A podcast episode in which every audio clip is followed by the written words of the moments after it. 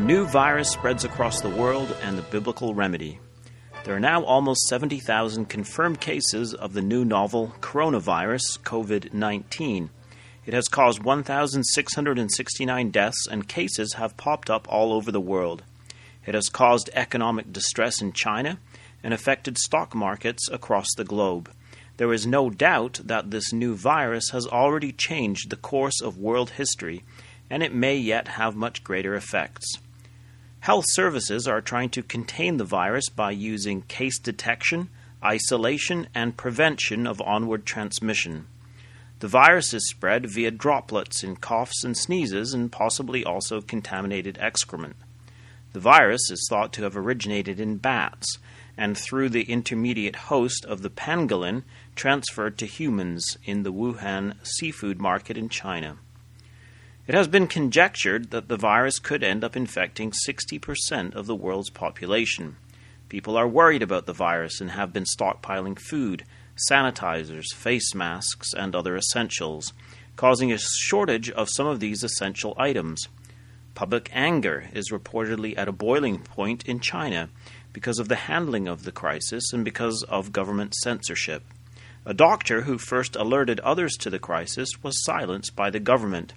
If he had not been, the epidemic could have been much more easily contained and many lives saved. The doctor has now died of the disease and is quickly becoming a martyr and a hero to the public in China. While witnessing these events taking place, a passage that readily comes to mind is Luke 21, verse 26. Men's hearts failing them for fear, and for looking after those things which are coming on the earth, for the powers of heaven shall be shaken. Men's hearts are failing them for fear, and the powers of heaven, the governments of the world, are starting to be shaken by this epidemic. To m- limit these types of ep- epidemics from breaking out, the first step would be to clean up areas like the seafood market and the unhygienic practices that enabled the virus to cross over from bats to pangolins to humans. Early detection, isolation of cases, and prevention of onward transmission are essential. This all seems quite plain to us with the knowledge now available of how diseases are spread. However, this knowledge is very recent in human history and not so long ago, very little was known about the transmission of infection. Yet, when we go back to the Law of Moses, which is about 3,500 years old, incredibly, we find these principles of modern public health. The main principles of public health which can be deduced from the Law of Moses are the use of water for washing, Exodus 30, verses 17 to 21, and Leviticus 11, verse 32 and particularly the use of running water rather than stagnant water. See Leviticus 15, verses 11 to 13. 2. The sanitary disposal of human waste by burial. Deuteronomy 23, verse 13. 3. The recognition of contagion, i.e., passing on contamination by touch. Le- Leviticus 15, verses 1 through 10. Or spitting. Leviticus 15, verse 8. 4 food controls, Levit- Leviticus 20, verse 25, particularly the prohibition of eating animals which have died of disease, Leviticus 17, verse 15, and 22, verse 8. 5. The avoidance of contact with dead bodies, Leviticus 11, verses 24 through 36. 6. The prohibition of scarification and tattooing, Leviticus 19, verse 28 in 21, verse 5. 7. Control of sexual practices, Leviticus 18.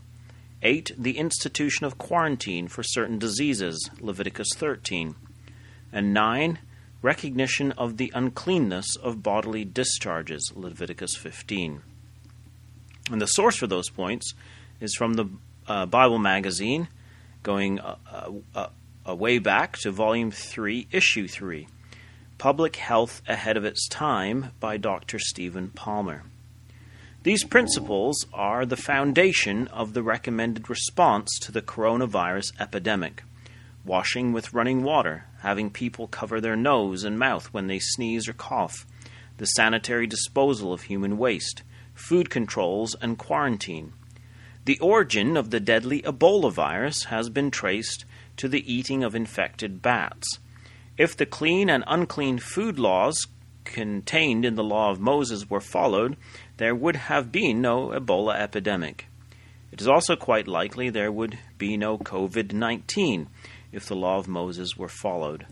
God said in Exodus 15, verse 26, If thou wilt diligently hearken to the voice of the Lord thy God, and wilt do that which is right in his sight, and will give ear to his commandments, and keep all his statutes, I will put none of these diseases upon thee which I have brought upon the Egyptians, for I am the Lord that healeth thee.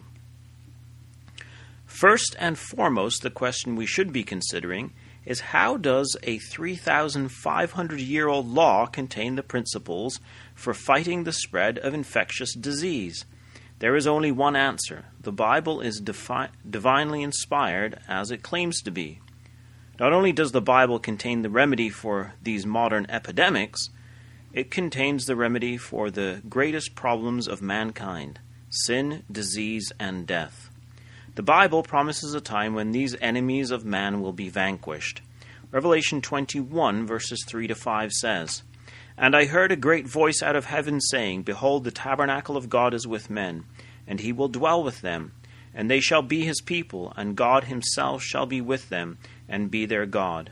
And God shall wipe away all tears from their eyes, and there shall be no more death, neither sorrow nor crying, neither shall there be any more pain for the former things are passed away. And he that sat upon the throne said, Behold, I make all things new. And he said unto me, Write, for these words are faithful, are true and faithful.